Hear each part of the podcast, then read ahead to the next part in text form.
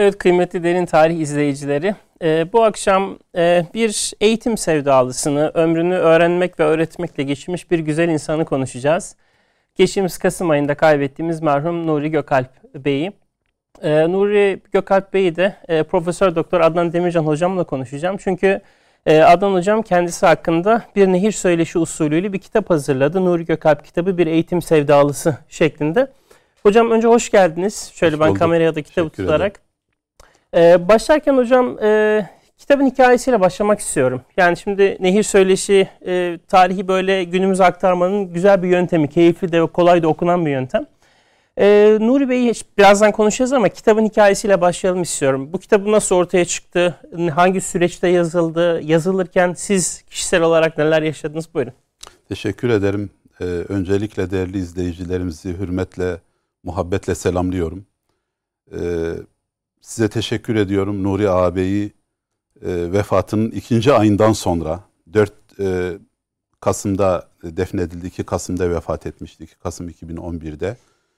E, rahmetle anmamıza vesile oldunuz. Tekrar hatırlamamıza vesile oldunuz. Nuri ağabey e, Rabbim rahmetiyle muamele etsin. Çok değerli bir insandı. E, peygamberimizi çok severdi. Anne babasını, babaannesini çok severdi sevdikleriyle birlikte peygambere komşu olsun Amin. duasıyla ve temennisiyle başlamak istiyorum. Ee, değerli evlatlarına, oğullarına, kızına, damadına, torunlarına başsağlığı dileklerimi iletmek istiyorum.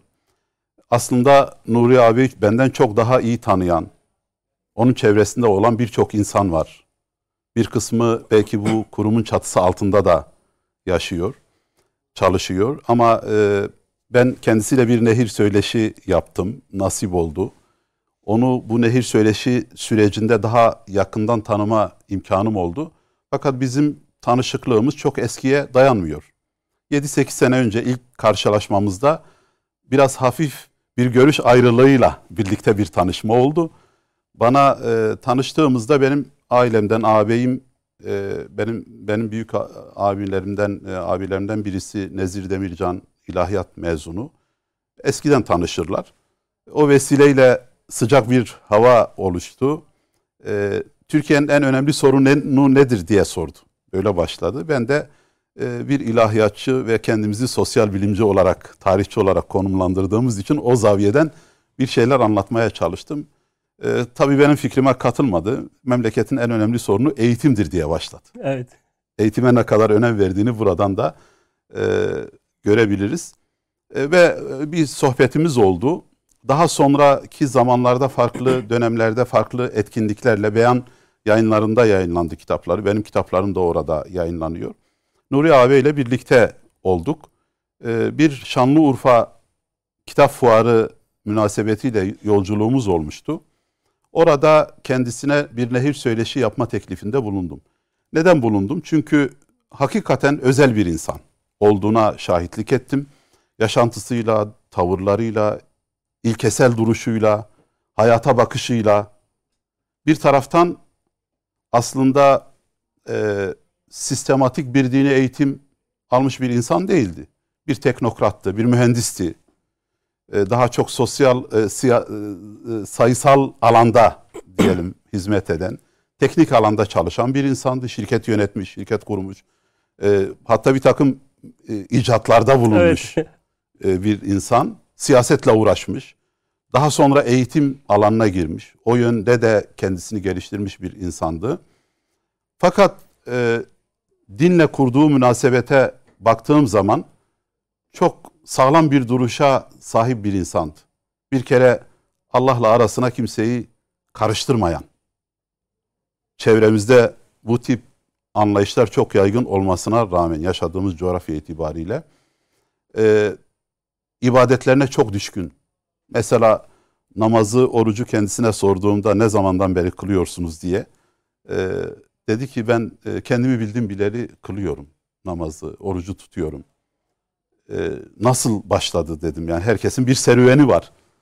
E, dedi ki babaannem bana namaz kıl dedi, oruç tut dedi. Ondan sonra başladım dedi. onun zihin dünyasına bir karşılık bulmuş ve çok küçük yaştan itibaren e, dine meyli olan hani fıtrat fıtratı İslam'a meyilli evet. diyebileceğimiz bir kişiliği vardı. Diğer taraftan eğitimin öneminin önemine varmış olan, onun farkına varmış olan bir şahsiyet. Biz de eğitimciyiz hasbel kader. Ee, işte 90'lı yılların başından itibaren üniversitede çalışıyorum. Ee, Birçok arkadaşım var. Beraber teşriki mesaimizin olduğu olmayan. Onun kadar insana güvenen ve insan eğitimine önem veren e, insan görmedim dersem yeridir. Dolayısıyla dediniz ki bunlar kaybolmasın. Çok çok önemli bir e, şahsiyet ve e, özgüveni ama onu kibre götürmeyen, onu e, yanlışa sevk etmeyen, yeri geldiğinde durmasını bilen, nasipmiş diyebilen. Evet, ona geleceğim özellikle evet, siyasi. bu kadar evet. bu kadarmış diyebilen e, bir şahsiyet. Böyle olunca hakikaten böyle bir insanın e, bazı notların, anekdotlarının korunması gerektiğine ka, e, kani oldum ve teklifte bulundum. 2018 yılıydı. E, Haziran ayında başladık. 18 Haziran'da ilk görüşmeyi yaptık. Vakıf kendisine ait bazı e, emlaki bir vakıf, vakıf kurmuş. Eğitim Sosyal Yardımlaşma Vakfı, Nuri Gökalp Vakfı. Orada Fatih e, Camii'ne yakın bir yerde binası var. O binada oturuyoruz. Daha önce ev olarak kullandığı bir yer idi burası. Ee, evin olduğu bir yer. Daha sonra başka bir yere taşınmış. Orayı vakıf merkezi olarak kullanıyordu. Bütün aile efradının dahil olduğu bir vakıf tesis etmiş. Ee, sosyal hizmetler ve eğitim amacıyla daha çok. O vakıfta yaptık görüşmeleri. Ee, 2018'in 18 Haziran'ında. 26 Haziran'da da görüşmelerimizi bitirdik. Çok seri bir görüşme Çok yaptık. kısa, evet. Ee, çok planlı çünkü çok disiplinli bir insandı. Konuşacağımız şeyleri ana başlıklara göre planlayan, nerede neyi söyleyeceğini bilen bir insandı. Ee, konuşmalarımızı yaptık ve bir kitap olarak yayınlandı. 2018 yılında beyan yayınlarından çıktı. Elimde sizde de Evet. var. Hocam e, şimdi kitabın içeriğinden de hem e, ailenin hikayesi, rahmetlinin böyle kökenlerine dair konuşmak istiyorum. Çünkü kitabı e, böyle okurken çok ilginç bir e, öykü aslında var başlangıç itibariyle. Çünkü e, işte bir taraftan e, bir dedesi mesela Halep'te şu kumaş tüccarı. Ondan sonra orada vefat ediyor. Rahmetli babaannesi işte e, gencecik dul bir kadın olarak gidip oradaki bütün her şeyi alıp Cizre'ye getiriyor. Anlatır mısınız o kökenlerden de bahsederek başlayalım. Eyvallah. Kitapla ilgili şöyle bir anımı da izin verirseniz anlatarak başlamak istiyorum.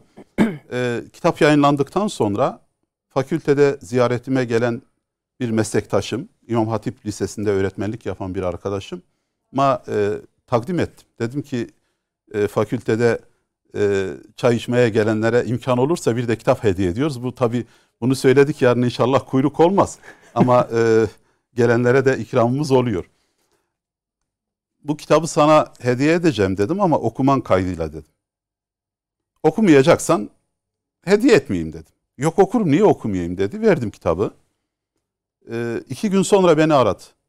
Dedi ki bu kitabı bütün lise öğrencilerine Milli Eğitim Bakanlığı'nın zorunlu hale getirmesi lazım. Kitabı övmek gibi olmasın. Hı hı. Kitapta insana verilen perspektif açısın Evet. hakikaten yaşadığı bütün sıkıntılara rağmen o sıkıntıları müspet bir gözle değerlendirebilen, onları hayra yoran, yeni bir başlangıç Evet. sebebi olarak gören ve hayata devam eden, başarısını da bunun üzerine kuran, nihayetinde de bu Allah'a aittir diyebilen bir insan. Evet, evet, evet. Bu hatıramı da paylaşarak Evet. başlamak istiyorum. Tabii e, Cizre, Ceziretu İbni Ömer eski bir yerleşim yeri, eski bir kent. Nuri ağabeyin ailesi de köken olarak buranın ileri gelen ailelerinden. Artık oranın beyleri, ağaları diyebileceğimiz bir aile. Eşrafından yani. Evet, ileri gelen ailelerinden birisine mensup. E, fakat kendisi Midyat'ta doğup e, büyüyor. E, dolayısıyla Midyat kültürü belki onun üzerinde de evet, evet, durmamız geleceğiz. gerekir. Hı hı. Cizre'de ayrı bir bu açıdan ayrı bir yer, önemli bir yer, tarihi bir şehir.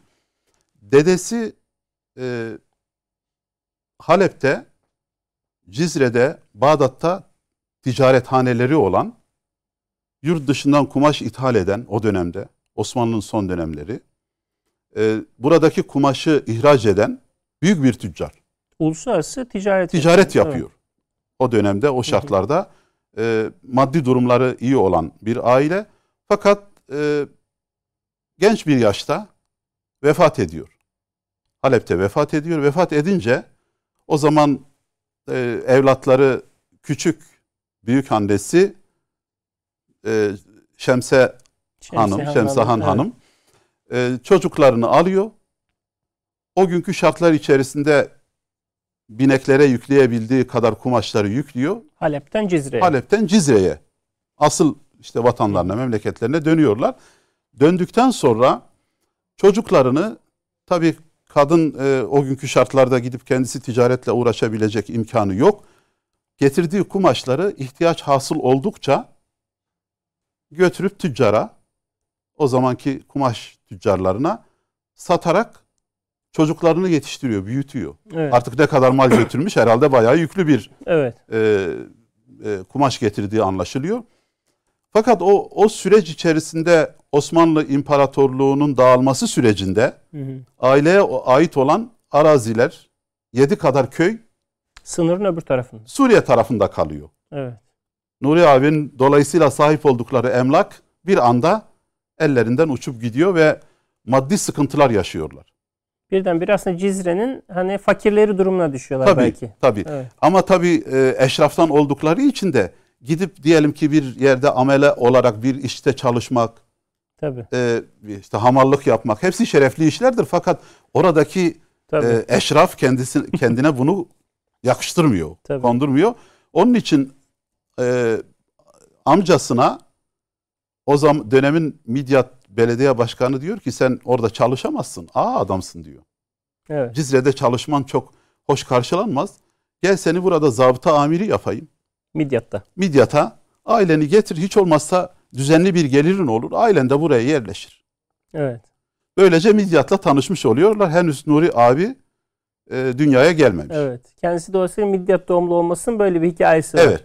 Genelde Nuri abi Midyatlı olarak tanınır. Çünkü e, çevresi, arkadaş evet. çevresi hep Midyatlı olduğu için. Babaannesine çok önem veriyor. Mesela kitapta da babaannesiyle ilgili babaannesinin bütün işte karakterinin şekillenmesine çok önemli olduğunu söylüyor. Daha sonra da kızına babaannesinin ismini veriyor zaten.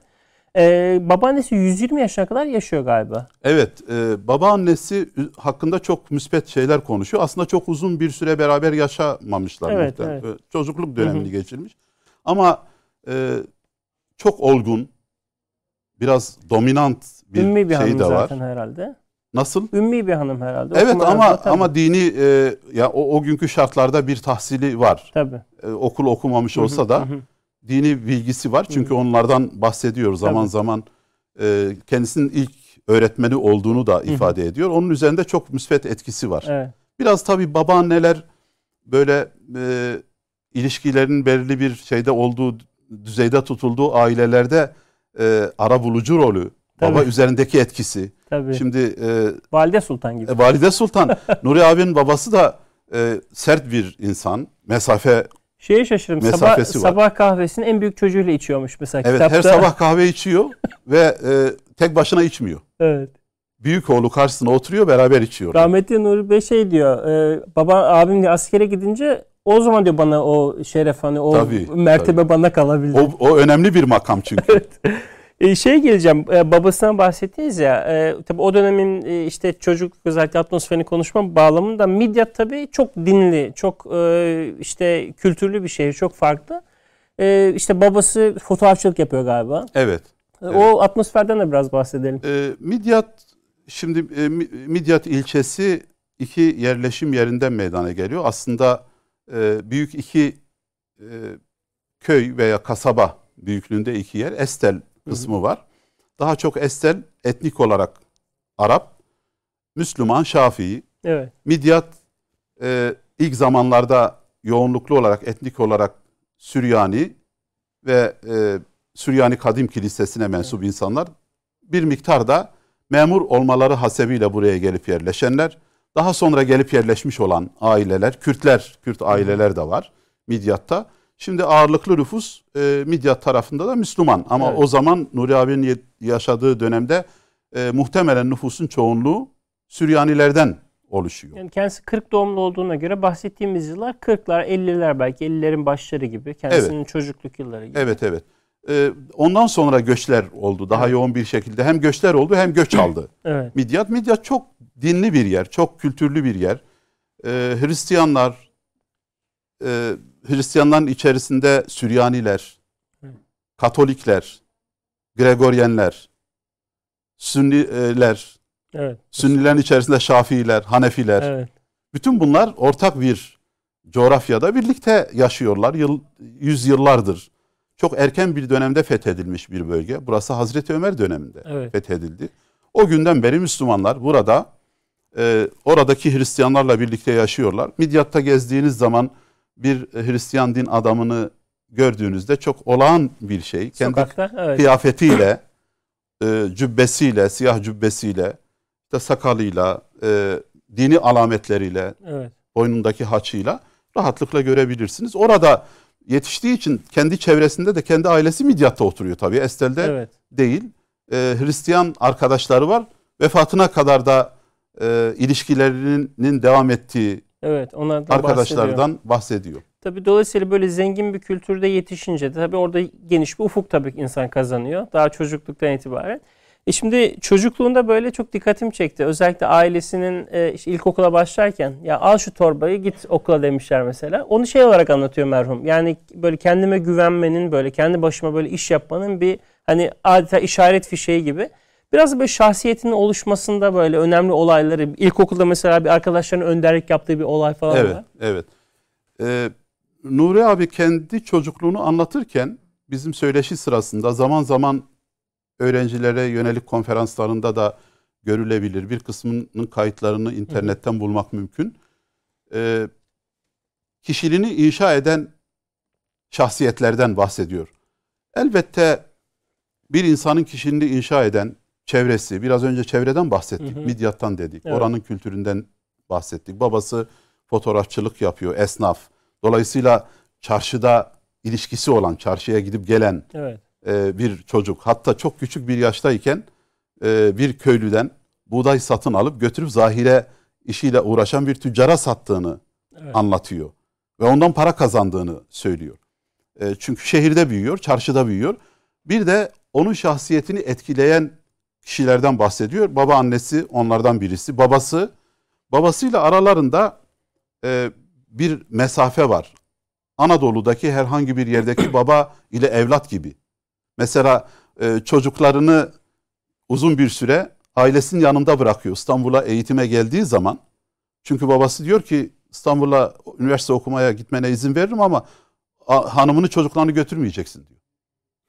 Hay hay diyor Midyat'ta bırakıyor. Ancak üniversitenin üçüncü sınıfına doğru e, izin koparabiliyor. Evet.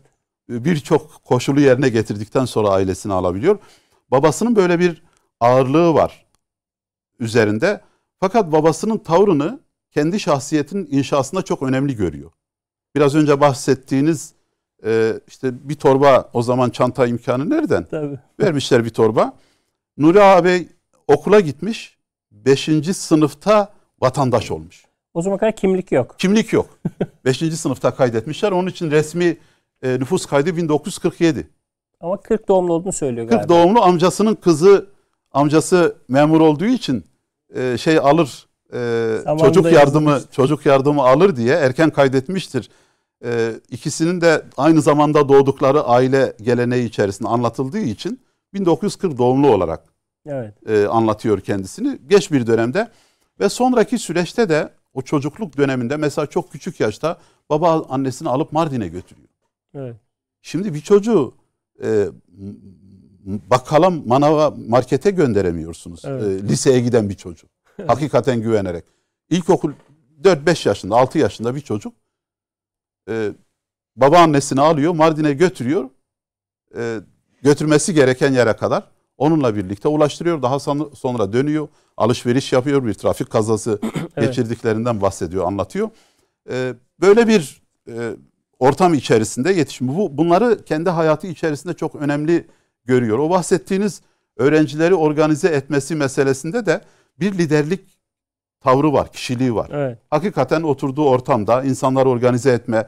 Mesela e, dostlarıyla uzun yıllara dayalı ilişkileri vardı. Merhumun e, 1970'lerden beri daha eskiye dayanan her zaman görüştüğü, arayıp sorduğu dostları vardı. Evet. Ve onlarla ilişkilerini vefatına kadar koparmadı. Kesmedi. Çok önem veriyordu bu, bu tür şeylere. O dostlarını bir araya getiren de yine kendisiydi. Evet. O organize etme becerisi, yeteneği. İftarlar, yemekler. Evet, iftarlarla, yemek, davetlerde çok sahi bir insandı, cömert bir insandı. Ee, o cömertliğini de mukrimdi, ikram ederek gösterirdi. Ee, onu da arkadaşlarını bir araya getirmenin vesilesi olarak yapardı. Evet, evet. O bahsettiğimiz olayda da bir öğretmen argo konuşması, küfürlü konuşmasına karşı öğretmeni uyarıyor. Evet. Daha sonra e, müspet bir cevap alamayınca da öğrencileri organize ediyor ve belki de o bölgenin ilk nümayişlerini Evet. birisini yapıyor.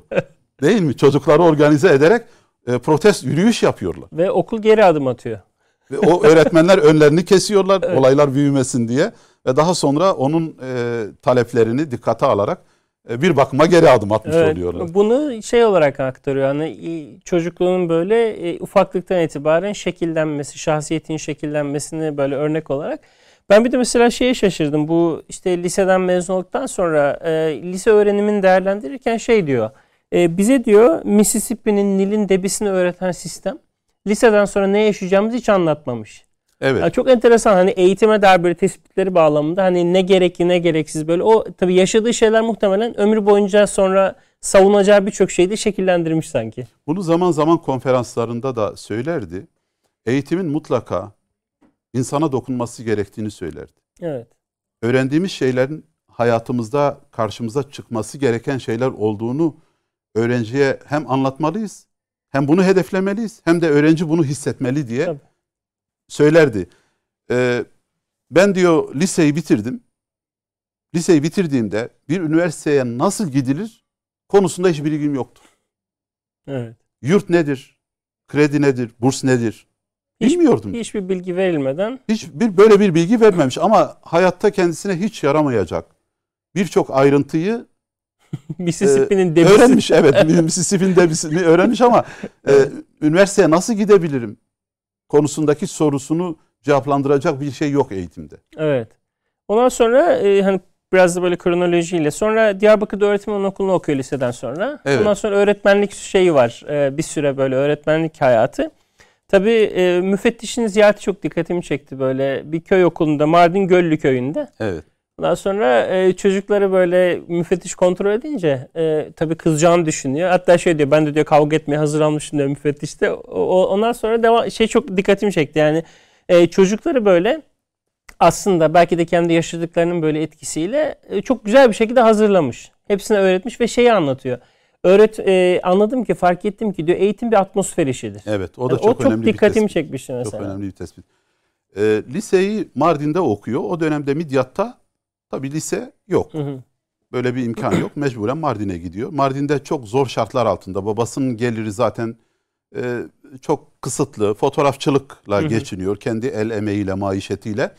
E, Nuri abi e, şartları çok iyi değerlendirerek babasından aldığı çok az bir harçlığı e, daha verimli kullanarak lise eğitimini tamamlıyor. Hatta e, bir ara işte geç gittiği için bir askeri okula gitme teşebbüsü Hı hı. var. İstanbul'a geliyor. Dönüşte Mardin'de e, lise eğitimine başlıyor. Fakat gittiğinde Mardin'e döndüğünde e, ders kitabı bulamıyor. Çünkü e, kırtasiyeci e, az sayıda kitap getiriyor. Kırtasiyeci de Masum Türker'in babasıymış. O, o ayrıntı hani bu DSP'si Evet, evet, yani çok evet. şaşırmış mı ayrıntıya? E, kitabı kitabı bulamadığı için e, beraber kaldığı evdeki arkadaşın kitaplarına çalışarak araları bozuk olduğunda da onu dinleyerek adam çocuk ders çalıştığında onu dinleyerek Uyur numarası yapıyor değil mi? Evet. O uyu- uyumasını bekleyip sesli olarak tekrarlıyormuş. o sesli çalışırmış. Evet. Nuri abi de e, uyur numarası yapıyor onu dinliyor. Çünkü dinlediğini fark ederse belki okumayacak. Evet. Daha e, kısık sesle e, tekrar edecek. O şekilde çalışarak liseyi bitiriyor. Daha sonra e, tabii hayata atılması lazım. Liseyi bitirdikten sonra fark derslerini vererek öğretmen okulunu bitiriyor e, Diyarbakır'da ve dereceyle bitiriyor. Birinci olarak bitiriyor. e, sınavları yüksek bir başarıyla geçmiş oluyor. Hatta bir doping ilacı kullanmış uyumamak için o dönemde. Evet. Daha sonra bunun sağlık sağlığını bozan bir şey olduğunu, e, bu bunun da eğitimde verilmesi gerektiğini, çocukların ne yapması gerektiği noktasında. Her şeyden bir ders çıkarmış. Çok enteresan. Çok, evet. Yani başına ne gelirse gelsin mutlaka hepsini bir prensibe dönüştürmüş. Hayat... Mesela demin konuştuğumuz şey var ya bu e, e, arkadaşı tekrarlıyor. Onu mesela ben bir konuşmasında gençler diyor dinlemeyi öğrenin. Sonra Dinleme, dinlemeyi öğrenmek çok önemli. Çocuklara e, anlatmaktan önce dinlemeyi öğretmek lazım. Mesela çok ilginç. Onu da o kendisinin lisedeki tecrübesine bağlayarak. Yani bu evet. yönü hakikaten çok. Ondan sonra hocam e, tabii... O Göllü köyündeki şeyi evet. e, anlatalım. Aha. Şimdi müfettiş geldiğinde e, Nuri abi orada öğretmenlik köy ilkokulunda 5 sınıf tek bir odada hı hı. ders yapıyor. Fakat Nuri abi öğrencileri e, öğrencilere ders verirken birinci sınıfı atlamış.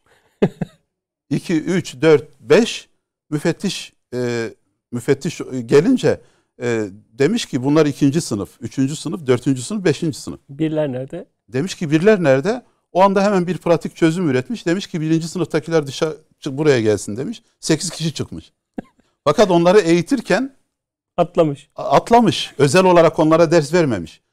E, müfettiş tabii onlardan başlamış. Bir bakmış. Okuyorlar. Okuyorlar. Demiş ki ya daha Mardin merkezdeki çocuklar okumaya geçmedi. Ne nasıl bir şey yaptın ki bunlar okumaya başladılar? Meğer diyor onlar e, her biri akrabasının yanına. Evet. Oturmuş ağabeyinin işte amcasının onun yanına oturmuş. Ondan öğrenmiş. Onların ne yaptı ne yaptıklarına bakarak e, aynısını yapmışlar ve öğrenmişler farkında olmadan. İşte o atmosfer işidir demesi evet. o. O atmosfere giren çocuk başarılı oluyor. Evet. Oradan o prensibi çıkararak Oradan da bir boyunca, prensip çıkarıyor. Evet, evet. Sonra hocam e, tabii işte normal her insanın yaşadığı süreçler var. Askerlik var, evlilik var. Sonra işte İstanbul'a geliş ve yavaş yavaş iş hayatına atılma var. Bu arada işte özellikle e, kendisinin e, işte iş hayatı ile ilgili şeylerini okurken böyle e, işte o süreçleri tabii hani e, çok ayrıntıya girmeyeceğim süremiz açısından da şey çok dikkatimi çekti böyle pratik böyle çözüm odaklı bir insan sürekli. Mesela e, yanında çalıştığı ya da beraber iş yaptığı ya da ortak olduğu falan herkesi şunu yapıyor. Bu problem şöyle çözdü. Çok böyle pratik, hızlı bir şekilde. O yön çok dikkatimi çekmişti doğrusu. Ee, öğrendiklerine çok değer veriyor. Bunun farkında. Başta da Hı-hı. ifade etmeye çalıştım. Eğitimin önemini e, müdrik. Bunu Hı-hı. hayatında da tatbik ediyor. Bir bilgi elde etmişse bunu bunun bir karşılığı olacağını düşünüyor. O, onda bir özgüven de meydana evet. getiriyor. Onun için ilişkilerinde de bunu görebilirsiniz. Bir de planlamayı çok iyi yapıyor. Biraz herhalde o kişiliğine uygun olarak da daha sonra mühendis olarak evet. ve yönetici olarak çalışıyor. Orada da çok başarılı işler yapıyor. Planlamaya çok önem veriyor. Bizim nehir söyleşi sırasında da onu ona e, şahit oldum. Mutlaka zamanlamaya, planlamaya geldiğinde önünde kağıtlarla evet. geliyor. Bu çok önemli. Evet. Ee, söz verdiği zamanda geliyor. Evet. E, o cömertliğini orada da işte her e, gittiğimde mutlaka e, ikramlarını işte meyvesini vesaire o böyle bir e, felsefesi vardı. Ç- ya, yanında çalışan arkadaşlarda da arkadaşlarla ilişkilerinde de bunu görebilirsiniz. E, hayata atılışında da şimdi İstanbul'a gelişi tabii e, kimya mühendisliği eğitimi Hı. alıyor burada. E, bir özel o zaman Hı, kimya fakültede, kimya fakültesinde, İstanbul Kimya Fakültesi'nde başlıyor. Daha sonra Yıldız Teknik Üniversitesi haline dönüştürülen e, fakülte oradan mezun oluyor.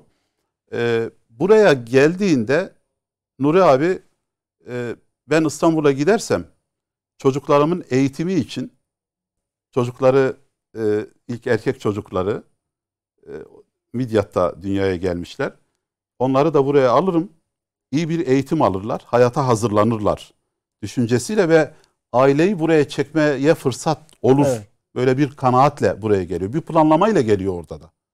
Ve öğretmen olarak gelip burada Eyüp'te öğretmenlik yapıyor. Yurtta kalıyor. Üniversitede eğitimine devam ediyor. Evet. Orada da e, öğrenci başkanlığı yapıyor. Girdiği ortamda mutlaka temayüz etmiş o Lider. liderlik karakteri evet. de ortaya çıkıyor. Evet. Şimdi e, bu şey çok dikkat çekici. E, özellikle tabii e, mühendislik tarafı da var. İcatları var mesela. İşte bir e, mesela yemek pişirme aparatı icat ediyor mesela. Evet. Yani evet. mesela işin teorisi var bir taraftan, pratiği var. E, hep önce olma var, öğrendiğin tatbik etmek var ve nihayet belki de böyle bir insanın yolunun belki de e, mecburi istikamet diyebileceğimiz siyaset var. Evet. Şimdi işte Anavazan Partisi'nin kuruluş yılları, Turgut Özal'la tanışması. Şimdi yavaş yavaş o çünkü siyasette de çok enteresan tam böyle onu hani görebildiğim maalesef ben kendisiyle tanışamadım ama hani görebildiğim, okuyabildiğim kadar tam böyle karakterini yansıtan bir çizgisi var siyasette de. Siyasette de o çizgiyi evet. muhafaza ediyor. E, merhum Özal'ın e, Özal'la özel sektörde çalışırken hı hı. tanışıyor. Onun seminerlerine katılıyor. E, Uğur Gül diye bir firmada hı hı. eskiden televizyon tüpü tüplüydü televizyonlar evet. malum. O tüpleri Türkiye'de üreten önemli bir e, firmaydı. Ee, orada daha önce memuriyet görevi de var. Malum özel evet. bir bürokratlık dönemi de var. Evet. Ee, yüksek bir ücretle seçilen bazı bürokratlar özel sektörden oraya alınıyor. Sınava giriyor, kazanıyor. Bir süre orada görev yaptıktan sonra e, özel sektöre geçiyor. Orada Özal'la bir tanışıklığı var. E, Özal'ı çok e, değerli bir insan olarak görürdü. Hı hı. Onun yakınında bulunduğu için e, ülke için çabalarını hatta bizde mesela bir kronik kronik bir hale gelmiş olan e, bu doğudaki terör meselesiyle ilgili yaptığı çalışmaları yakından hı hı. şahit olan birisi olarak zaman zaman anlatırdı. Özal'la bu ilişkisi onu siyasete taşıdı. Siyasette de önemli noktalara geldi. Anavatanın evet. kurucuların arasında bulunan, evet. o ilk grup içerisinde yer alan, İstanbul'da il teşkilatında çalışan merhum Eymen, Eymen Topbaş'la yardımcısı. E, beraber çalışan bir şahsiyet. Hatta son e, dönemlerde kitapta var mı bilmiyorum. E, Sayın Cumhurbaşkanımızın kendisine teklifte bulunduğunu bir özel e, yemekte e, bu teklifini açtığını ve beş uzun saat bir görüşme 5 saatlik diyor. bir görüşme neticesinde kendisinin eğitimi seçtiğini, dolayısıyla siyaset alanında bulunmak istemediğini ifade ederek teşekkür ettiğini söylemiş idi. Şeyde siyasetteki şeyin de çok dikkatimi çekti. Şimdi Bakanlar Kurulu'na ismi gidecek kadar işte nasip olmuyor. Bakanlar Kurulu'nda bir şekilde yer alamıyor. Ama orada mesela etrafındaki insanlar diyorlar bak işte kendi Özal'ı hatırlat. İşte Ankara'ya evet. git. Görün bak herkes böyle yapıyor. Ve her seferinde merhum Nur Bey diyor ki ben kendi çabamla nereye kadar gideceksem ben diyor talep edersem istersem diyor Nuri Gökalp olma. Ben diyor bakacağım diyor nasibim ne kadarsa ve şimdi düşünüyorum hani insanların böyle siyasete giren birçok insanın böyle düştüğü bir tuzak bu. E, bu işi en iyi ben yaparım deyip böyle öne atılmak. Ama rahmetli diyor ki ben kendim çabamla nereye kadar gidebileceğimi gördüm. O mesela bana çok dikkat çekici geldi. Özal'ın şöyle bir yönünü anlatıyor. Özal pratik bir adamdı diyor. Evet. Mesela bir görevlendirme yapacaksa etrafındaki insanlara bakardı. O anda kim o varsa, kim varsa, oradaki mevcut ne ise onu kullanırdı. Hatta e, Korkut Özal merhumun e, annesi vefat ettikten sonra Hafız annem bazı evet. noktalarda e, abimi frenlerdi, engellerdi, yönlendirirdi. Bundan mahrum oldu şeklinde bir ifadesi Yalnız de. bırakmayın diyor. Hani etrafını şey yapın. Evet. evet. E, etrafında başkaları evet, e, evet. peydahlanmasın. Yani evet, siz evet. orada bulunun diye. Nuri abi e, tabii ilkeli bir yaşantısı vardı. Hatta e, Semra Hanım'la bir şeyinden bahseder. Bir anekdotundan. Evet. E, ilk karşılaştıklarında Turgut Bey Semra Hanım'la tanıştırmış. Semra Hanım e, elini uzatmış.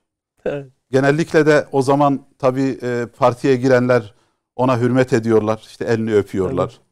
Evet. E, Nuri abi Şafii mezhebine mensuptu ve e, tokalaşmıyordu. Abdesti bozuluyor çünkü evet, dökülünce. Abdest çünkü Hı-hı. abdestli e, olduğunda e, tabii Semra Hanım elini uzatmış. O da e, teşekkür ederim abdestliyim demiş. Öyle bir anekdotu anlatmıştı. Ee, çok hoşuna gitmemiş Tabii. Semra Hanım'ın. Ama Nuri abi için bu yani Semra Hanım'dan ziyade kendi duruşuyla ilgili bir şey. Tabii. Kendi prensibi. Kendi prensibi. Tabii. Bunu bir saygısızlık, bir asla saygısızlığı olmazdı insanlara karşı. Çok değer verirdi. Evet. Kendi görüşünden olsun olmasın değer verirdi. Ve bu sonraki süreçte bakan olmasına ramak kala başka bir noktaya evrilmesine de sebep oldu. Evet. Kitapta da ayrıntıları evet, var. Evet, evet. Ee, bakanlık görevine gelmedi. Hatta bir ara Turgut Bey'le görüşüp biz buraya çalışmaya geldik, el kaldırmaya gelmedik. Dolayısıyla eğer burada bir inisiyatif üstlenmeyeceksek Ne işimiz var? bırakıp gidelim Yani, e, diyecek noktaya geldiğini anlatırdı. Daha sonra tabii ANAP'ta e, bir e, Turgut Bey Cumhurbaşkanı olduktan sonra hı hı, e, onun yerine Yıldırım hı hı. Akbulut Başbakan oldu. Daha sonra Mesut Yılmaz Yıldırım Bey'in e, yerine başkan yapıldı. Parti genel başkan oldu ve başbakan oldu.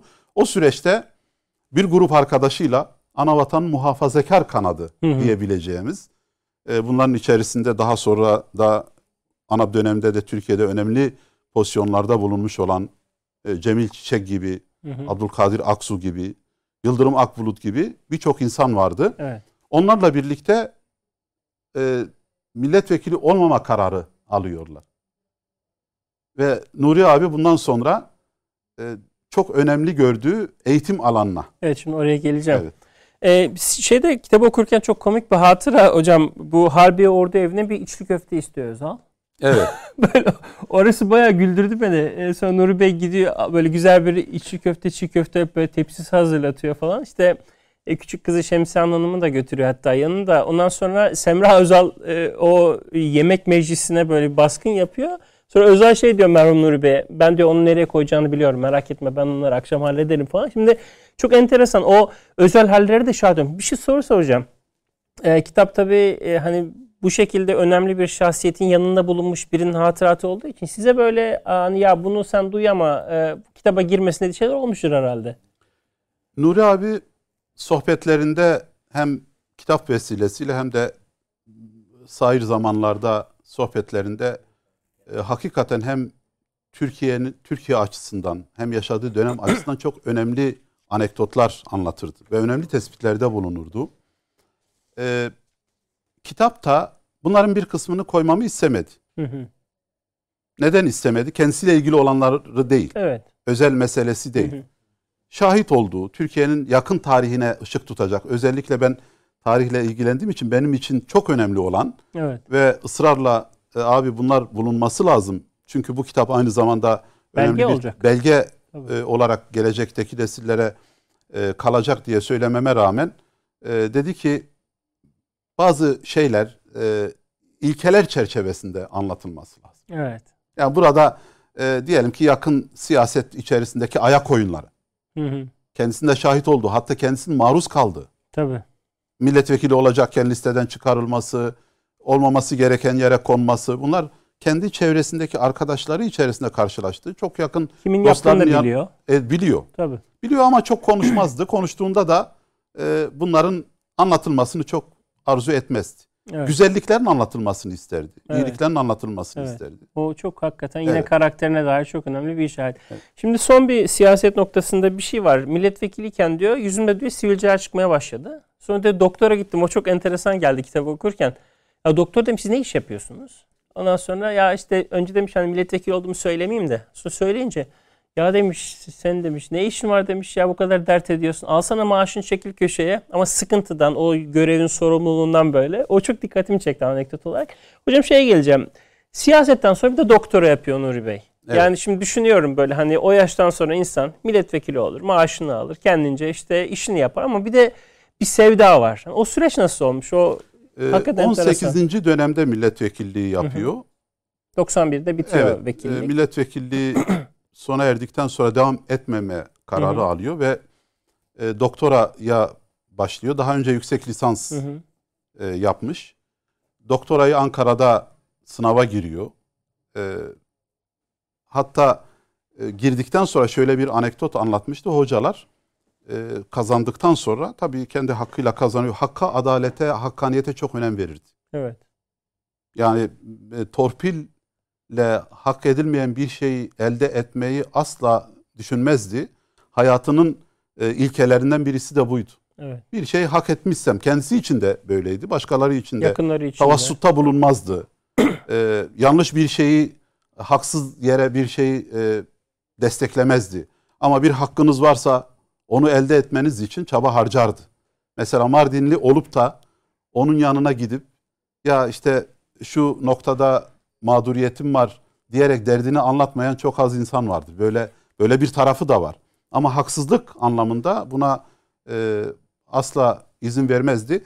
Doktorayı kazandıktan sonra hocaların bir kısmı onun milletvekili kökenli olduğunu duymuş. Ve bunu adeta kendileri üzerinde bir hani baskı şeyi olarak görmeye başlamışlar. Fakat daha sonra çalışmasını, gayretini, başarısını görünce e, bir hocasının ya sen hakkında yanlış şeyler düşünmüşüm. E, kusura bakma e, diye ifade ettiğini söylemişti. Hatta kitapta anlatıyorsunuz hocam onu da hatırlatayım ben. Hocasının biri evine baskın yapıyor adeta. Yani diyor bir göreyim falan. Sonra kütüphanesini görünce masasındaki yığılı kitapları ya diyor kusura bakma hani biz böyle e, senin hakkında sözler etmişiz. O hakikaten çok önemli bir şey. Sonra e, hatta şey var. E, 155 kişi arasından diyor seçildim 5. olarak. Seçilemeyebilirdim. O zaman diyor seçilene kadar bin defa denerdim. Bir daha girerdim diyor. Çünkü benim bir hedefimdi diyor. E, o hedefimi gerçekleştirmek. Sonuna kadar gidecektim ve onu gerçekleştirecektim. Ondan sonra ee, onu da gerçekleştiriyor. Şeyler var işte Kültür Üniversitesi'ne görev yapıyor. Bahçeşehir'de Etilapolis Koleji'nde. Bir de e, şey çok ilginçti. Bir konuşmasına dinledim. E, niye ayrıldınız üniversiteden? Hani üniversiteyi niye bitirdiniz? Çok ilginç. Tam böyle yine kendisini anlatan bir şey. Üniversite diyor hikayemin bittiğini düşündüğüm anda ayrıldım. Yani baktım diyor üniversitedeki hani ben kendimce diyor hani belli bir süreci tamamladım. Hani bir işi böyle sonuna kadar devam ettirip hani artık böyle tamamen bık, bıktırıncaya kadar ya da bıkıncaya kadar değil. Bir hikaye var içinde. Tamamlamak istediği bir şey var ve o bitince diyor ki tamam benim diyor artık buradaki sürecim mesela e, şey konusunda da şey Yeni Şafak'ın da bir dönem genel müdürlüğünü evet, yapıyor. Burada, burada da çalıştı. E, orada da mesela e, bir yerden sonra diyor ki tamam diyor işler yoluna girdi bana müsaade edin. Mesela hani ya ben buraya geldim devam edeyim yok. İşleri ben yoluna onu özel koyuyor. olarak sormuştum. Evet. Çünkü basın alanı biraz farklı bir Değil alan. Mi? Yani bildiği bir şey. Sanayide evet. çalışmış. Biraz önce işaret ettiğiniz bir yemek aparatı icat edecek. Evet. Hatta e, bir renkli yapıştırıcı diye bir şey yapmıştı. O zaman Fuji. çocuklar Fuji. evet, Evet. şeyi de Japon Evet. Japon e, markası olsun, çağrıştırsın diye Fuji e, diye koymuş. Ona benzer şeyler yapmış. Acı badem yağı üreten Evet. bir firma kurmuş. Hı hı. Farklı alanlarda çalışmış. E, basın biraz daha farklı Evet. bir şey. Burada idarecilik yapmak ama idarecilik yapma birikimi vardı. Çünkü o idareciliğinde de bunu görüyorsunuz. Uğur Gül'deyken daha sonra e, boru şeyinde bu parçaları üretiminde çalışmış. Başka bir şirket kurmuş. Soğu, e, sulama sistemleriyle ilgili e, bir firma kurmuş ortaklarla. Daha sonra o firmayı da tasfiye etmek durumunda kalmış. Bütün onları yaparken kendine mahsus bir şeyi var. E, bir bir tarzı var. Evet. Yani o tarzı mutlaka muhafaza ediyor. O da şu. Yaşadığı anın şuurunda yaşıyor. Evet. O, onun farkında, onu yapıyor. Ee, o yaptığı işten huzur bulmamaya başlayınca veya eğer orada Hı hı. misyonun tamamlandığını düşündüğünde bırakıyor. Evet. Yeni Şafak'a özel olarak sormuştum. Neden e, başladınız ve neden ayrıldınız? E, burada e, dostluk ilişkilerinden bahsetti. Tabii. Tabii. Dostluk ilişkilerinden. Orada yapmam gereken şeyler vardı. Yaptığıma kani olduktan sonra bıraktım dedi. Evet. Ne kadar güzel bir şey. Kendisiyle ilgili bir şey. Evet. O hakikaten müthiş. Bu tam şeye geleceğim hocam. Bu ilkeleri var. Ee, şimdi şöyle e, hani siz de bana da ulaştırdınız. Kendisinin böyle yazdığı böyle 9 tane böyle şey var. Böyle Evet. el yazması şunu da böyle ekrana da tutalım. Şey de yapacağım şimdi okuyacağım da. Böyle çok enteresan. Şimdi e, okudu okuyunca şey ortaya çıkıyor. Hakikaten böyle gerçek anlamda e, kendisini gerçekleştirmiş diyorlar ya bugün. Hani biraz böyle biraz bize yabancı bir tabir ama tam böyle bir şey. Mesela bir hikayeniz olsun diyor. Yani böyle felsefesini belki yani ortaya koymak istersek ve şey söylüyor. Hikayesi olmayan diyor zihni dağılır. Mesela bu siyasette de şey karşı e, de dikkatimi çekmişti. Mesela şey ya diyorlar Ankara'ya git işte sen diyor hakkını ara. Hayır diyor ben diyor e, kendim bunu diyor bana yakıştırmam. Ben bunu yapmam. Ama az olur, çok olur, gelir gelmez onunla ilgilenmiyor. Kendisinin direkt prensipleri. İlkeli Sonra duruşu var Evet. ve işte hikayesini öyle yazıyor. Evet. Ondan sonra e, sevgi diyor iç, içselleştirin, bir yaşam tarzına dönüştürün. Sonra o hani siz de bahsettiniz ya baba böyle mesafeli. Ben diyor kendi çocuklarımı diyor babamın yanında sevemediğim için diyor. Kendi çocuklarıma diyor şunu hep tavsiye ettim. E, çocuklarınızı, eşlerinizi, ailenizi çok sevin ve diyor sevdiğinizi ifade edin. Yani sadece diyor sevmek yetmez. Bir de bunu diyor söylemek lazım. Bu mesela hani şimdi siz daha iyi bilirsiniz benden. O doğudaki o hani belli bir kültürün içinden gelmiş bir insan Evet. aslında çok devrimci bir cümle yani tabiri caizse. Sonra e, çok şey başardığımı iddia etmiyorum diyor. Ama diyor bir şeyler başarabildiysem diyor anne babamın duası sayesinde. Bu anne baba mesela hani e, anne baba hakkı, anne babanın mesela hani baba bu kadar mesafeli olmasına rağmen babanın böyle bu kadar hani sayılması. Babasını babası ama kendisine çok değer veriyor, Evet. onu biliyor. O mesafeye rağmen babasını hem ona güveniyor Evet. hem değer veriyor. Hatta e, vefatından önce partisini bile değiştirmiş onun için. Onu bile anlatıyor değil mi? evet. Değil mi ya? Dünya görüşünü Dünya bile görüşünü değiştirmiş. O kadar için- değer veriyor. O anne baba duası e, vefatına kadar onların hizmetinde, emrinde olan bir e, Evet. şahsiyet. Annesine babasına çok değer veriyor. Vefatlarını ayrı anlatıyor kitapta. Hı hı. E, beraber yaşıyorlar, aynı evde yaşıyorlar. E, tabii e, Hatice abla, eşi, Allah hayırlı ömürler versin. E, şehirli bir hanım. E, Midyat'a gelin gidiyor, ilçeye gelin gidiyor Evet. Mardin'den. E, ve o aileyle bütünleşiyor. Vefatlarına kadar da beraber yaşıyor. Evet. Daha sonra İstanbul'a geliyor annesi, e, babası. Onlarla böyle bir ilişkisi var. Dolayısıyla e, o duaya da çok inanıyor. Evet. Duaya çok önem veriyor. Sonra e, bu demin söylediğim o gençlerin e, dinlemesi. Mesela e, bir tane üniversitede bir konferans veriyor. Siirt Üniversitesi'nde e, işte İhsan Süreyya Sırma Hoca'nın davetiyle. Orada şey diyor gençlere. Sorduğunuz diyor sorulardan ben diyor ne kadar dinlediğinizi anlayacağım. E, bir de işin o tarafı da var. Hani böyle e, gençlerle kurduğu münasebet mesela sürekli olarak onlardan bir geri dönüş alma isteği çok ilginçti. Her yere koşma siz de anlatıyorsunuz onu. Evet, e, Nuri abi üniversitedeki işim bitti, buradaki hikayem bitti dedikten sonra e, kişisel gelişim kitapları başlığı altında ifade edilen ama e, bundan daha ilerisi olduğunu düşündüğü bazı kitaplar yazdı. Şimdi onlardan hocam örnekler de vereceğim. Buyurun. Siz şimdi başladınız. Siz devam edin hocam. Ben ekrana da Bu göstereyim. e, kitaplarda o hayat felsefesini, yaşantısını, ilkeleri hikayelerle süsleyerek e, öğre- gençlerin anlayacağı bir dille anlatmaya çalıştı. Hatta bunları gençlere ulaştırmak için bir takım projeler de yapıyordu.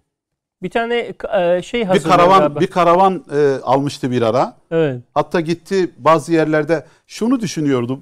Tabii eğitim onun için çok hayati bir şeydi. Bu, bu çocukların e, kitaba, bilgiye, ilme ulaşmaları, eğitilmeleri Türkiye'nin geleceğin insanlığa katkıdır. Evet. Çok büyük bir şey.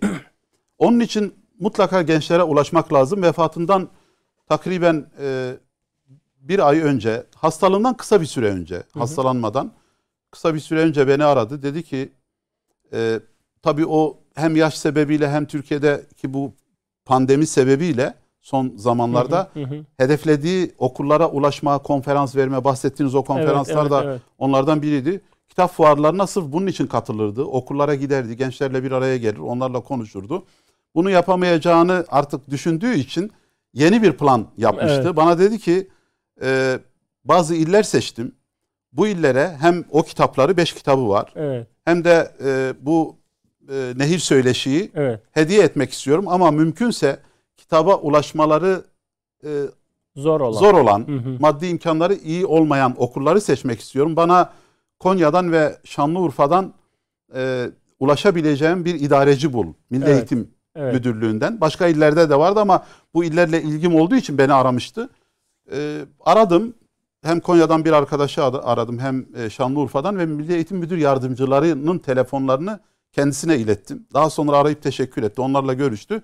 Kitaplarını göndermek için ve öğrencilerin okumasını sağlamak için. Evet. Evet. Çok önem veriyordu buna. Mesela söylediği bir şey var. Diyor ki üniversiteden mezun olanların diyor %93-94'de diploma sahibidir. Gerçek mezunlar diyor belki Çok önemli %5, o. %6'dır hakikaten. Çok önemli. Gerçek anlamda üniversite mezunu yüzde altı yedidir diyor. Evet. Yani o, o hakikaten. Çünkü diğerleri diploma alıyor. Evet. Sonra bir de şey çok dikkatimi çekti. Bir şeyiniz bir şey diyor istemenizin derecesi diyor %75'i aşarsa onu diyor rüyanızda görmeye başlarsınız. Sonra da rüyanızda zaten görürseniz diyor onu başarmaya çok az kalmıştır. Mesela çok hani hayattan böyle süzülen çok pratik dersler. Sonra mesela e, bir şey çok dikkatimi çekti. Diyor ki benim en büyük şansım diyor beni yetiştirecek kimsenin olmayışıdır. Genelde bu cümle hani benim en büyük Menfi şansım. anlamda evet. kullanılıyor. Ama benim diyor yetiştirecek kimse olmayınca ben diyor her şeyi kendi kendime yaptım. Şu cümle çok enteresan. Yalnızca diyor Allah ve Resulünün takipçisi oldum. Onun dışında diyor her şeyi kendim araştırdım. Taklit ettiğim ve peşlerinden gittiğim emirlerini diyor hiç sorgulamadan e, uyguladığım Allah ve Resulü oldu. Onun dışında diyor öğrendiğim, yaptığım her şeyi diyor kendim araştırarak, öğrenerek bu müthiş bir hayat dersi Bizim hakikaten. geleneksel e, dini pratiğimizde e, rahatlıkla ulaşabileceğimiz bir sonuç değil bu. Evet. Bazen e, bize referans olan farklı kaynaklar oluşturuyoruz. Evet. Fakat Nuri abinin e, ben onu takdimde de söylemeye çalıştım. Kitaba da yazdım. Hı hı. O perspektifi çok e, bana ilginç gelmişti. İlk tanıştığımızda da e, şahit olduğum bir durumdu. Daha sonraki görüşmelerimizde de e, Allah'a itaat ve peygambere itaat konusunda çok hassastı. Mesela bir hadis duydu ve o hadisin sahih olduğu konusunda bir bilgiye sahip oldu. Onu hayatında tatbik etmeye çok büyük özen gösterirdi. Evet. Normalde e, diyelim ki başka bir Müslüman böyle bir şey olduğunda ya bu sünnettir. Hani yeri gelince yaparım bazen de yapmasam da olur gibi bakabilir. Ama Nuri abi öyle bakmıyordu. Peygamber bunu söylemişse Yapacağım. ben bunu yapar, yapma, yapmalıyım diye Evet. kendisini e, şartlandırıyordu ve böyle bir duruşa sahipti. Onun için Allah'a itaat ve peygambere e, İttiba. ittiba etme Evet. noktası onu da vurguluyor zaten. Evet. Kitapta da işaret ediyor. Önemli bir husus. Mesela şey söylüyor. Kur'an'ın diyor her şeyi örnekleyerek anlatma metodundan çok etkilendim diyor. Belki de kendisinin bu mesela kitaplarında da var. Kitaplarda da aynı Yani yöntemi yerli yabancı her şeyden örneklerle böyle pratik mesela o direkt mesela Kur'an hani insana nasıl böyle rehberlik eder güncel bir konuda nasıl örnek olur çok beni de etkiledi hakikaten. Yani direkt böyle Kur'an-ı Kerim'deki o mesellerden misallerden e, anlatışı. Bir de şey söylüyor herkes e, en az bir iki yabancı dil bilmeyi çok isterdim diyor. Ben diyor dil öğrenmenin diyor önemini çok geç fark ettim. Şimdi o bakınca hakikaten böyle şimdi tekrar elinize sağlık demek istiyorum hocam süremiz de azalıyor. olsun. Şimdi kitabı okuyunca e, insan şunu fark ediyor. Bir kere hani Midyat'tan çıkıp gelmiş bir serüven var bir kere. İkinci olarak e, başta vurguladık böyle kendi prensipleri etrafında tamamen o prensiplerin ışığında yürüyen bir kararlılık var. Çok farklı şeyler olabilecekken tamamen şahsi böyle kendisinin kararıyla kendi çizdiği çerçevenin içine kalabilme iradesi var. Bana bu müthiş geldi. Özellikle siyasi noktalarda başka biri olsa açılan kapılardan nerelere giderdi. Evet, evet. Hem ekonomik açıdan hem siyasi açıdan çok e, önemli imkanlara sahip olmasına rağmen yeri geldiğinde ilkesel bir durma noktası var. Orada duruyor. evet. Daha ilerisine geçmek istemiyor ve e, bu bu kadardır diyor. Evet. Benim için burası burası son noktadır diyor. Rahatlıkla e, bırakabiliyor. E, o nokta. Ondan sonra mesela e, bu işte söylediği hani e, ben diyor herkesten bir şey öğrenirim. O da mesela dikkatimi çekti. Torunlarımdan da diyor. Ben yani en yakınlarımdan, en küçüklerden bile herkesten diyor bir şey öğrenirim. Başından sonuna kadar sürekli öğrenme gayreti. Yani sürekli her yaşta öğrenme ve öğretme. Hani öğrenme, öğretme bu yönüyle mesela işte zaten başlık olarak da hani siz söylediğiniz söylüyorsunuz bir eğitim sevdalısı diye. Son olarak hocam toparlarken şimdi hem e, merhumu da almış olduk inşallah ruhu da şad olsun. Amin. E, Allah inşallah cennetinde de hepimizi kavuştursun. Son olarak neler söylemek istersiniz? Yani Nuri Gökalp diye bir insan geçti bu dünyadan. Yani bu insanla ilgili sizin böyle sizde kalanlar. Evet, e, fani bir dünya. Hepimizin gideceği yer orası. E, Rabbim rahmet eylesin. E, iyi hatıralar bıraktı. Çevresindeki insanlar üzerinde iyi izler bırakan bir şahsiyetti. Bugün e, kitabımızın e, yayıncısı, benim de e, yayıncım Ali Kemal Temizer ağabeyle görüştüm. E, dedi ki merhum vefat ettikten sonra bak dedi iki ay geçti bir araya gelemiyoruz dedi. Aa, vesile kayboldu. Çünkü bu işleri gelirdi, ziyaret ederdi, konuşurdu, e, arardı. Böyle bir liderlik, hani liderlik tarafını da böyle bu Evet. şekilde kullanıyor, kullanıyordu. E, Allah rahmet eylesin. Tabii e, her ölü, her her insanın kaybı elbette bu dünyada bir kayıp olarak insanı hüzünlendirir. Peygamber Efendimiz çocuğu oğlu İbrahim vefat ettiği zaman göz yaşarır ama kalp hüzünlenir ama bizden bizim ağzımızdan Allah'ın e, emrine karşı bir isyan e, olabilecek bir şey çıkmaz buyuruyor. E, Allah rahmet eylesin, mekanı cennet olsun. E, inşallah burada yaptıklarıyla, biriktirdikleriyle, hayır hasenatla, vakıftan bahsetmedik. Ah, Öğrenciler evet, evet, evet. okuttu, okutmaya inşallah sadakayı cariye olarak devam edecek Hı hı, inşallah. bu yaptıklarıyla e, Yüce Allah'ın huzurunda yüzü ak olanlardan, peygamberimize ümmet olanlardan ve ona komşu olanlardan olur e, temennisi ve duasıyla. Amin. E, ve bizim de e, inşallah onunla orada havuzun başında peygamberle kavuşmamızı ümit ederek Amin. sözlerimi bitirmek Hocam istiyorum. çok teşekkür ediyorum hem programımıza katıldığınız için hem e, hakikaten böyle e, güzel bir hayatı, örnek bir hayatı böyle bize kalıcı halde böyle bir kitap olarak bıraktığınız için. Çünkü e, bunu hani siz yaptığınız için şu anda birçok malzemeyi ben hiç kendisini tanımayan biri olarak ona ulaşabildim. Ben şöyle kitabı tekrar göstermek istiyorum izleyicilerimiz için de. E, Beyan yayınlarından bir eğitim sevdası Nuri Gökalp. E, Kasım ayında kendisini kaybettik. Hakikaten örnek bir insan, örnek bir Müslümandı. Tekrar Rabbimiz kendisine rahmet eylesin diyelim. Amin. Hocam tekrar size çok teşekkür ben ediyoruz. Teşekkür ederim. Evet kıymetli izleyicilerimiz programımızın birinci bölümünü e, burada tamamlıyoruz. Kısa bir aradan sonra ikinci bölümde buluşmak üzere. Ekranlarınızın başından ayrılmayın.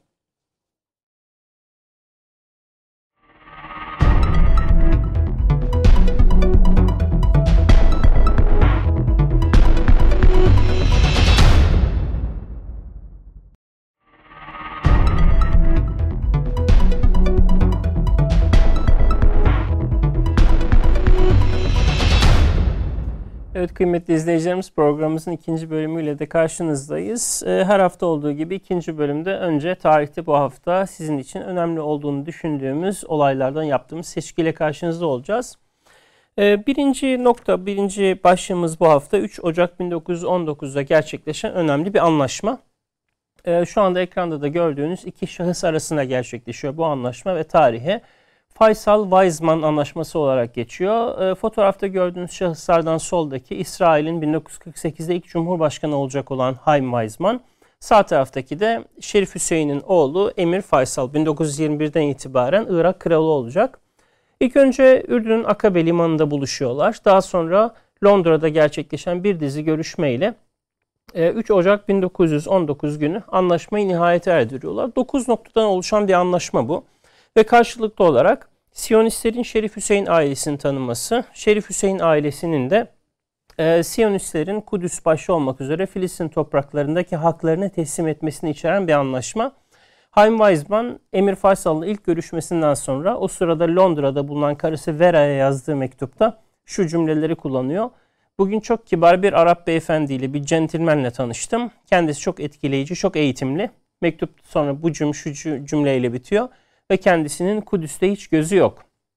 Daha sonra 1948'de e, İsrail kurulduktan ve nihayet e, işte Orta Doğu'da şu anda bildiğimiz düzen oluştuktan sonra Şerif Hüseyin ailesiyle yani Haşimi e, ailesiyle Siyonistler arasında uzun soluklu bir ittifakında aslında temelleri atılmış oluyor 1919'daki bu anlaşmayla birlikte. İkinci başlığımız yakın coğrafyadan Türkiye'nin yakın tarihindeki çok önemli, gerçekten güzel insanlarından bir tanesinin vefat tarihi 5 Ocak 1976. E, merhum Necmettin Okyay. Kendisi hat e, sanatları üstadı, kitap sanatları üstadı. Aynı zamanda gül yetiştiren bir gülcü. Kendi e, bizzat yetiştirmiş olduğu çok fazla gül çeşidi var. Aynı zamanda okçu. E, eski tabirle e, Hazerfen, Hazerfen deniyor kendisine. Yani Hazerfen yani bin sanat sahibi, bin hüner sahibi. E, ve e, kendisi aynı zamanda Üsküdar'da Yeni Valide Camii'nde 40 yıl boyunca imamlık yapmak e, suretiyle e, bilfiil halkla da insanlarla da iç içe. Yani 10 e, parmağında 10 e, hüner diyebileceğimiz bir şahsiyet. E, Uğur Derman hocamız Allah hayırlı ömürler versin kendisine. E, rahmetli hocayla vefatından hemen önce yaptığı bir görüşmeyi anlatır. Haydarpaşa Numune Hastanesi'ndeki odasında.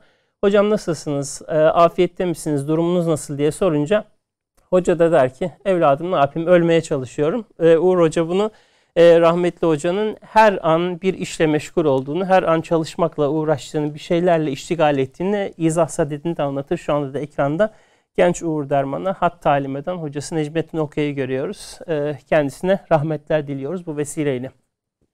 Üçüncü başlığımız 7 Ocak 1946 Demokrat Parti'nin kuruluşu. Türkiye'nin yakın tarihinde gerçekten önemli dönüm noktalarından bir tanesi. E, yeter söz milletindir sloganıyla 1950'den e, itibaren 10 yıl boyunca e, gerçekten Türkiye'nin yakın tarihinde önemli izler bırakmış. Hala ezanın Arapçaya aslına döndürülmesi başta olmak üzere büyük hizmetleriyle anılan bir parti ve o partinin e, Türkiye yakın tarihinde bırakmış olduğu önemli izler. E, dolayısıyla 46'da 7 Ocak'ta Demokrat Parti'nin kuruluşunda bu hafta başlıklarımız arasına dahil ettik. 8 Ocak 1784'e geleceğiz dördüncü başlığımız olarak. 8 Ocak 1784'te Osmanlı İmparatorluğu Kırım üzerindeki Rusya'nın ilhak kararını resmen tanımak durumunda kaldı. Öncesinde Rusya Kırım'ı işgal etmişti ve daha sonra da Osmanlı İmparatorluğu dönemin şartları çerçevesinde Kırım'ın ilhakını tanımak zorunda kaldı. Kırım biliyorsunuz Rusya tarafından şu anda da ilhak edilmiş durumda işgal altında uluslararası hukuka göre e, ve tarih kendi içinde belli şartlarla tekerrür ettiği için e, aslında 1784 tarihli eski bir olay şu anda da farklı vecheleriyle günümüzde de yaşamaya devam ediyor. Her zaman söylediğimiz gibi tarih belli şartların oluşmasıyla tekerrür eden bir bilim. Ve son olarak 9 e, Ocak 1963'te yine bu hafta seçtiğimiz başlık İran'da e, Şah Muhammed Rıza Pehlevi'nin Beyaz Devrim e, adı altında bir yeni sistem ortaya koymaya çalışması. Beyaz Devrim toprak reformu başta olmak üzere İran'daki din adamları sınıfının elindeki bütün imtiyazları alma hedefine matuf bir girişimdi. Dolayısıyla birçok kaynak tarafından 1979'da Şah'ın devrilmesine giden sürecin başlangıcı olarak da görülür. Ee, normalde e, halk arasında bir eşitlik, herkese ekonomik refahın yayılması gibi hedeflerle ortaya çıkmış olmasına rağmen din adamları sınıfını direkt olarak hedef aldığı için 1963'ten 79'a giden sürecin başlangıcı olarak da kabul edilir. Söylediğim gibi 9 Ocak 1963. Evet 5 başlık seçtik bu hafta sizin için. Onları da ben böyle takdim etmeye çalıştım. Şimdi e, kitap tavsiyelerine geleceğim. Ee, birinci sırada e, Mikhail e, Hodorkovski'nin çok önemli yeni tercüme edilen e, Mehmet Akif Koç'un tercümesiyle çok önemli bir kitabı var. Türkistan ve Avrasya steplerinde Rus yayılmacılığı.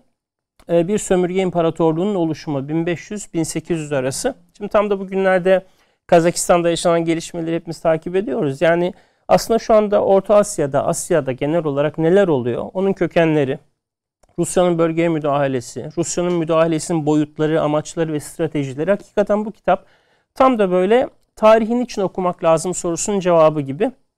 Tekrarlayalım. Türkistan ve Avrasya steplerinde Rus yayılmacılığı çeviri Mehmet Akif Koç. Dolayısıyla bu hafta birinci tavsiye kitabımız bu. İkincisi e, İsmail Güleç hocamızın çok önemli bir kitabı yine. Orta ve Kuzey Yunanistan'da tekke ve türbeler. Orta ve Kuzey Yunanistan e, tekke ve türbeleri.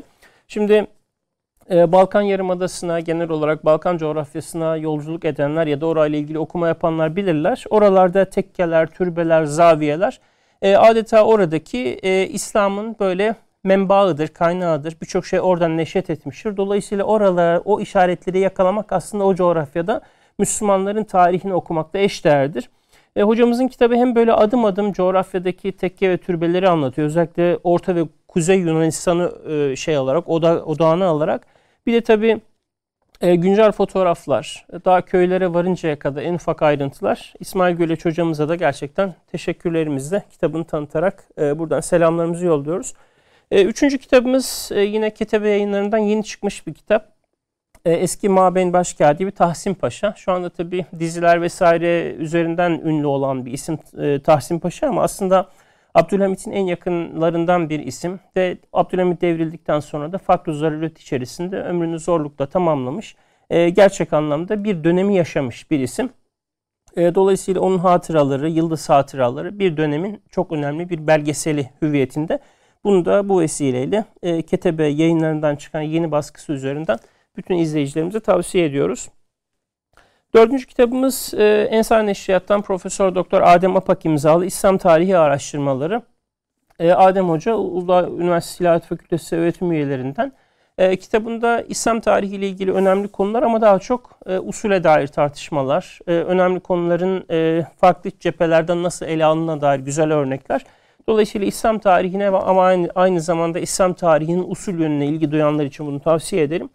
Son olarak e, yakın tarih ve yakın e, döneme e, tutulmuş başarılı bir projeksiyonu gözler önüne sereceğim. Profesör Doktor Mehmet Ali Büyükkara hocamızın Çağdaş İslami Akımlar, İslam dünyasının yakın tarihinde farklı coğrafyalarda ortaya çıkmış İslami akımlar, çeşitli hareketler, bazı silahlı, bazı silahsız çeşitli hareketler ve onların farklı coğrafyalardaki etkileri üzerinden. Dolayısıyla 5 kitabı da bu şekilde tavsiye etmiş olduk. Ee, evet kıymetli izleyicilerimiz programımız burada sona eriyor. Önümüzdeki hafta yine ilginizi çekeceğini düşündüğümüz konu ve konuklarla görüşmek üzere. Hayırlı bir hafta sonu, hayırlı bir hafta diliyoruz.